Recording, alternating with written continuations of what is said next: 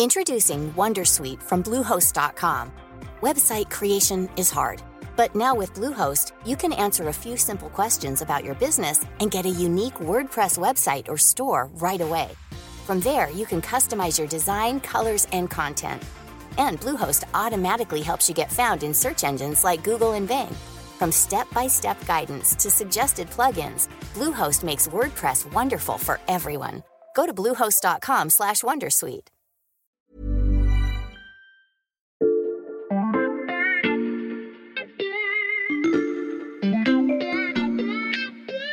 Salut, c'est Xavier Yvon. Nous sommes le lundi 19 juin 2023. Bienvenue dans La Loupe, le podcast quotidien de l'Express. Allez, venez, on va écouter l'info de plus près. Dans ce podcast, il va être question du futur des ordinateurs et de l'industrie du numérique, mais je voudrais commencer par vous emmener au milieu du 19e siècle aux États-Unis. Nous sommes en 1848 et dans une Californie encore sauvage, la rumeur se répand on a trouvé de l'or dans l'American River. À San Francisco, qui n'est à l'époque qu'un hameau, un commerçant du nom de Samuel Brannan flaire la bonne affaire. Il rachète tout le matériel de chercheurs d'or disponible à des kilomètres à la ronde et devient incontournable pour les hommes et les femmes qui débarquent par centaines de milliers espérant faire fortune. Fort de son succès, Samuel Brannan ouvre plusieurs magasins, rachète des terrains pour construire les logements nécessaires à l'afflux de population et devient l'homme le plus riche de Californie sans avoir cherché ni trouvé le moindre gramme d'or. Depuis, on a coutume de dire que ceux qui se sont le plus enrichis pendant la ruée vers l'or sont ceux qui vendaient les pelles et les pioches. Vous allez tout de suite comprendre où je veux en venir. Aujourd'hui, depuis le succès de ChatGPT, on assiste à une course effrénée à l'intelligence artificielle. Et ceux qui en tirent pour l'instant les principaux bénéfices sont là encore ceux qui fournissent les outils, les fabricants de microprocesseurs indispensables aux superordinateurs.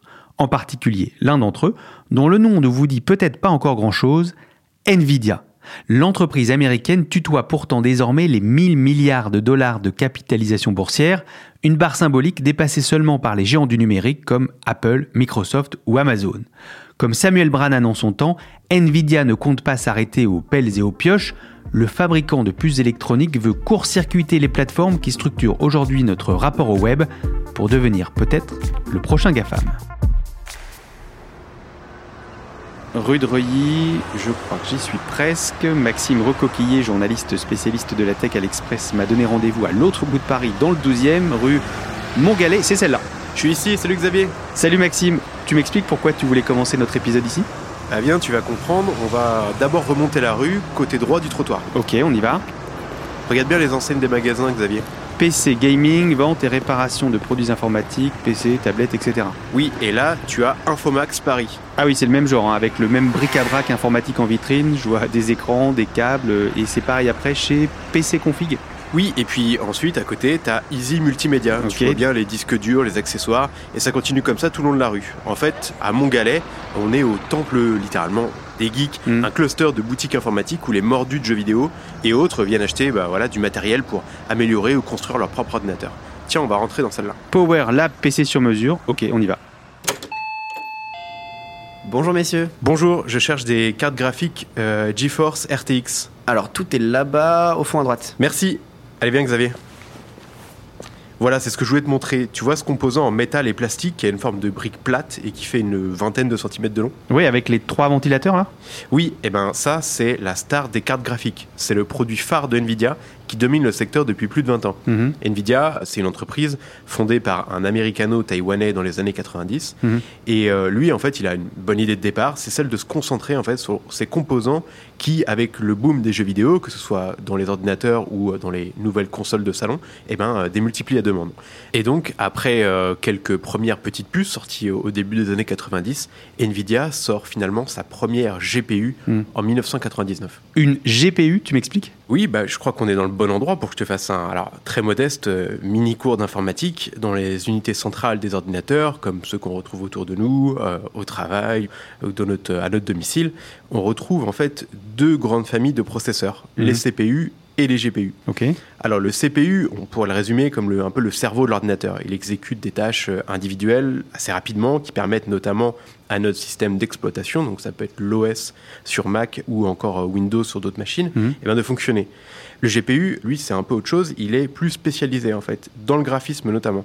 Car il faut savoir que dans les jeux vidéo, même dans la vidéo tout court, cela réclame en fait de traiter des données de manière simultanée. Quand une image s'affiche, le matériel en fait doit être capable d'identifier correctement bah, toutes les couleurs, la propriété de chaque pixel à l'écran. Hmm. Et pas l'un après l'autre, bien sûr, parce que sinon c'est long et pas forcément très beau. Hmm. Et donc cette capacité à accomplir des calculs rapidement et donc euh, de manière simultanée, en parallèle, a donc bah, permis progressivement bah, d'obtenir euh, voilà, des pixels de plus en plus nets, des formes convenables, des jolies couleurs, à tout ce dont on parlait avant, donc euh, les jeux et, et notamment euh, les vidéos. Hmm.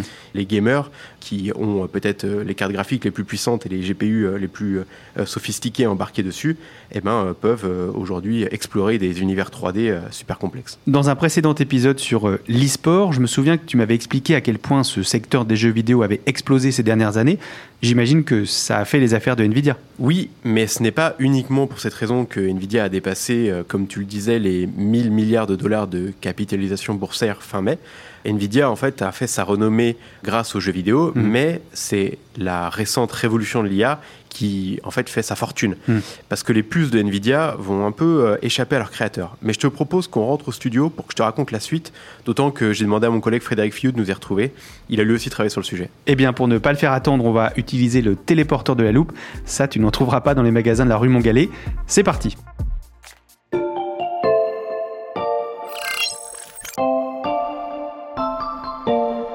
Et nous voilà en studio. Je vois que tu es déjà installé, Frédéric. Salut. Oui, salut Xavier, salut Maxime. J'aime aussi beaucoup l'ambiance de la rue Montgalais. C'est un repère de geek absolu. On l'a vu. Maxime, tu t'étais arrêté au moment où les processeurs de Nvidia ont échappé à leur créateur, je te cite. Qu'en es-tu par là? Ben, au cours euh, des années 2000, Nvidia rend progressivement ses puces programmables. Donc, euh, en fait, au lieu d'être monotâches, on leur permet en fait de faire euh, des tâches beaucoup plus diversifiées que seulement du graphisme. Mhm. Et donc ça, c'est une petite révolution et ça intéresse en fait tout un tas de chercheurs Mhm. et notamment euh, des chercheurs en intelligence artificielle, particulièrement dans la discipline en fait du deep learning. Je ne sais pas si tu te souviens de ce que c'est. Oui, oui, le deep learning, apprentissage profond, on l'avait vu avec toi, tu nous avais déjà défini, c'est ce qui permet de nourrir une IA avec des tas de données. Oui, c'est ça. Et donc, euh, bah, les chercheurs ils se rendent compte que les GPU sont pour ces tâches-là, en tout cas, plus intéressants que les CPU. Et en quoi les GPU sont-elles plus intéressantes pour ces ingénieurs? En fait, elles ont euh, surtout, euh, ces GPU, une meilleure capacité à faire des opérations donc en simultané, en parallèle, comme on l'a dit. Pour l'IA, on le sait désormais, ces technologies reposent beaucoup sur de l'apprentissage de gigantesques jeux de données. Hmm. Et donc j'ai trouvé en fait sur un forum une métaphore qui m'a fait euh, sourire. Un docteur en informatique américain prend l'IA un peu comme un lieu où finalement on doit faire des allers-retours en permanence pour y prendre et y livrer des données. Hmm. Et donc le CPU pour lui c'est un peu la Ferrari. Ça peut aller très vite, faire beaucoup beaucoup d'allers-retours. Donc sur le papier ça peut paraître intéressant, mais bon finalement ça charge beaucoup moins de, de colis, de données. Un coffre de Ferrari c'est très petit. Et le GPU euh, c'est plutôt le camion de livraison. Il va être plus lent euh, que la Ferrari forcément, mais euh, il va embarquer beaucoup plus de colis d'un coup et donc il va se montrer plus efficace. Alors c'est une comparaison un peu grossière, je m'en excuse pour ceux qui connaissent peut-être très bien le fonctionnement, mais globalement, Ou qui ont une Ferrari. ou qui ont une Ferrari même, mais globalement, c'est pour ça que les GPU sont plutôt préférés aux CPU pour l'IA. Ces puces rendent de nombreuses tâches bien plus rapides qu'avant. Donc les processeurs de Nvidia conçus au départ pour les jeux vidéo sont détournés par les scientifiques qui développent l'intelligence artificielle. Exactement, et dans la décennie suivante, les GPU accompagnent les bons spectaculaires de la recherche en intelligence artificielle. Hmm.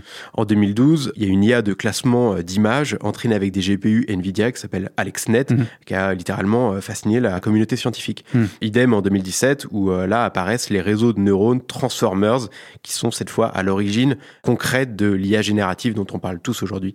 Nvidia s'impose euh, voilà, à ce moment-là en fait comme la marque favorite bah, des ordinateurs XXL, des euh, super ordinateurs, super calculateurs, peu importe comment on les appelle, mais en tout cas ces machines qui permettent d'entraîner des grands modèles et euh, qui aujourd'hui autorisent bah, les IA à inventer des histoires, des images ou de la musique. Hmm. Et on retrouve bah, ces puces euh, vraiment partout dans euh, les machines qui ont permis de mouliner GPT-3 et GPT-4, ces sous-bassements de ChatGPT. Et euh, si je reprends les mots d'un dirigeant de Nvidia, il a dit l'IA nous a trouvés. Et de son côté, l'arrivée de ChatGPT à la fin de l'année dernière n'a fait que renforcer, voire même exploser son leadership dans le secteur. Son patron Jensen Wang l'a dit, ChatGPT, c'est le moment iPhone pour l'IA et donc pour son entreprise, tout hmm. comme l'arrivée du premier iPhone avait créé, fait exploser le marché du smartphone pour Apple. Hmm. Et on le voit, les centaines de startups d'intelligence artificielle qui ont poussé ces derniers mois et qui ont toutes besoin de ces processeurs. D'ailleurs, Frédéric, Nvidia surfe sur la vague. La compagnie a lancé une toute nouvelle gamme de ses puces très récemment, les hmm. H100, pour 40 euh, 000 dollars pièce. Donc hmm. accrochez-vous, destinées, je cite, à accélérer jusqu'à 30 fois les modèles de langage les plus complexes par rapport aux produits de génération précédente. Donc Frédéric cite le patron de Nvidia. Moi, je peux te citer euh, Elon Musk. Il a ironisé récemment sur le fait qu'il est aujourd'hui plus difficile de se procurer des GPU de Nvidia que de la drogue. Mais c'est légal, c'est le seul avantage. C'est une manière de dire, voilà, selon lui, en fait, que euh, tout le monde de la tech se les arrache. On a une idée justement du marché potentiel que représente cette ruée vers l'IA Oui, parce que même s'il faut se méfier des emballements dans le marché de la tech, la bulle de l'IA générative semble quand même bien partie pour durer. Goldman Sachs euh, estime qu'elle pourrait augmenter le PIB mondial de 7% dans les 10 prochaines années. Hmm. Et donc c'est un marché euh, voilà, dont Nvidia détient ni plus ni moins que la principale brique technologique. Hmm. Je vais te donner encore des chiffres pour que tu comprennes l'ampleur de sa domination. Nvidia pèse actuellement 5 fois plus que son concurrent AMD et plus de 8 fois Intel mhm. et Nvidia pourrait empocher 11 milliards de dollars de revenus lors du prochain trimestre, soit autant que la totalité de ses revenus lors de l'année 2020. Mhm. J'ajoute que Nvidia est une entreprise faiblesse, c'est-à-dire qu'elle n'a pas d'usine. Nvidia conçoit ses puces, mais il ne les fabrique pas lui-même. Et en plus, comme Nvidia est une société américaine, le risque de pénurie pour elle est relativement faible au vu de la politique américaine qui en ce moment, parvient à sécuriser très fortement le marché des semi-conducteurs. Autant d'atouts qui font que Nvidia peut voir loin. Le concepteur de puces ne veut plus désormais rester caché à l'intérieur des supercalculateurs de l'IA. Il s'attaque au marché de la publicité.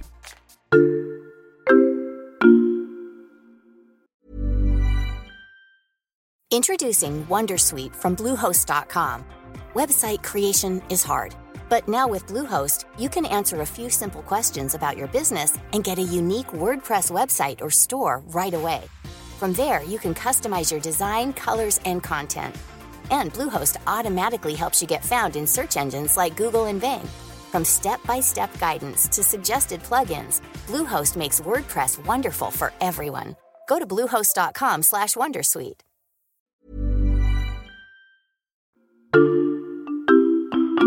Ce n'est pas pour verser dans l'autoflagellation, mais je vais devoir ressortir une archive de l'armoire de la loupe qui n'est pas la plus glorieuse. Il y a quelques mois, dans un épisode sur les potentiels nouveaux géants de la tech, j'avais imaginé un sigle pour désigner ces futurs GAFAM. Si je vous parle des SUNAS, vous me dites Hein? Je viens de l'inventer, c'est normal que vous ne connaissiez pas, donc je détaille. SUNAS, avec un S à la fin, c'est pour Spotify, Uber, Netflix, Airbnb et Stripe. Alors pas sûr que j'ai le bon ordre des lettres, mais l'idée est là.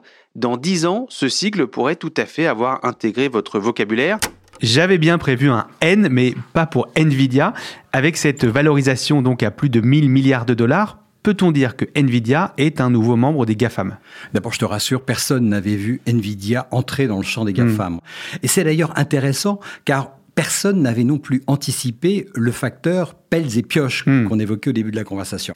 Pour en revenir sur le thème GAFAM, c'est une création purement européenne et voire même purement française. Il hmm. semble que ce soit un cabinet de consultants français qui ait inventé ce terme, qui soit venu avec ce terme aujourd'hui, lequel a été adopté avec une immense complaisance, voire même une, une passion, par tous les pourfendeurs de la tech américaine. Ils portent ça en bandoulière et ils dénoncent un statut auquel aucune entreprise européenne ne peut prétendre. Avec les GAFAM, le problème c'est qu'on mélange tout. Le search pour Google, on a le commerce en ligne pour Amazon, on a les réseaux sociaux pour Facebook et maintenant Meta, hmm. et on a l'électronique grand public pour Apple. Mais bon, enfin, c'est pas grave, ça claque bien, c'est entré dans le langage courant. Pour ma part, je préfère le terme de big tech qui va inclure d'autres acteurs, comme par exemple les grandes LIA.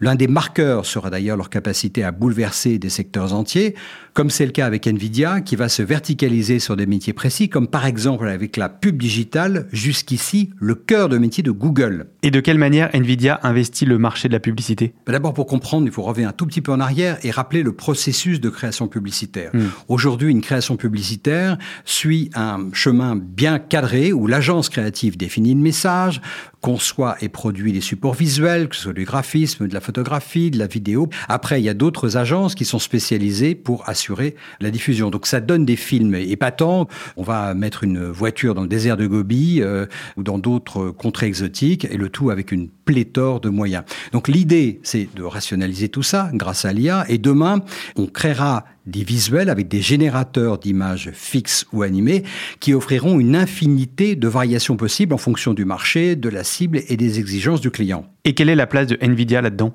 Nvidia a fait un très très joli coup euh, début juin en s'associant avec WPP, le premier groupe de publicité mondiale qui fait 18 milliards de dollars de revenus et qui emploie 115 000 personnes à travers le monde. La nouvelle, de façon assez bizarre, est passée assez inaperçue en France. En tout cas, l'idée est de mettre à la disposition de WPP une plateforme d'intelligence artificielle générative, ce qui va induire d'énormes changements. D'énormes changements Tu peux nous donner un exemple? Alors on ne connaît pas encore le détail de tout ça, mais je te donne un cas plausible. La campagne de publicité pour par exemple des voitures électriques chinoises haut de gamme concurrents de Tesla. Il y en a qui s'appellent BYD ou Geely, etc. Pour ces campagnes de publicité prestigieuses, il n'y aura plus de prise de vue ruineuse, genre les voitures dans le désert de Gobi. Elle sera transposée en quelques clics où on fera passer le véhicule des rues de Los Angeles à celles de Paris ou de Hanoï. Non seulement les campagnes seront adaptables aux différents marchés, mais elles seront déclinables avec une infinie granularité. Stéphane Pretorius, le responsable de la technologie chez WPP, a expliqué que les IA génératives vont permettre de créer 10 000 versions d'un seul message en simplement quelques minutes. Nvidia se place donc sur l'immense marché de la pub en ligne. Est-ce qu'il y a d'autres secteurs où l'entreprise tente de greffer ses puces? Alors, c'est une question effectivement centrale, parce que pour Nvidia, le choix est simple. Hmm. Doit-il rester là où il est, ou bien chercher à remonter dans la chaîne de valeur, c'est-à-dire ne plus se contenter de concevoir ses puces, mais de maîtriser aussi l'usage qui en est fait? Hmm. Il faut savoir que le secteur des composants, ça signifie être sous une énorme pression sur les prix et les tarifs de la part des intégrateurs, les hmm. fabricants d'ordinateurs, les fabricants d'objets électroniques. Par opposition, aller en amont revient à contrôler des filières entières, donc sortir d'un statut de sous-traitant qui est la variable d'ajustement économique. Hmm. Donc là, il y a l'embarras du choix, les métiers du secteur manufacturier par exemple, ou de la distribution, des services, évidemment la chaîne complète de traitement des données. Et est-ce que ça représente un danger pour les GAFAM actuels ou la big tech, comme tu dis? À mon sens, oui. Parce que de toute façon, ils vont être confrontés à un risque fort de ce qu'on appelle la désintermédiation mmh. à cause de l'apparition des agents virtuels. Un agent virtuel, qu'est-ce que c'est? C'est un système qui réside dans le cloud. C'est un système qui te connaît très bien. Il connaît ton revenu, tes habitudes de consommation, ta situation familiale. Il connaît vraiment tout sur ton comportement. Et tu vas pouvoir lui lancer des commandes tout à fait génériques. C'est-à-dire mmh. qu'au lieu d'aller sur Amazon et d'acheter euh, des pots de peinture, de l'enduit, etc. pour repeindre la, chambre de tes enfants, tu vas mhm. dire à ton agent, achète-moi de quoi repeindre une chambre d'enfant de 15 mètres carrés. Et il mhm. va faire le boulot pour toi.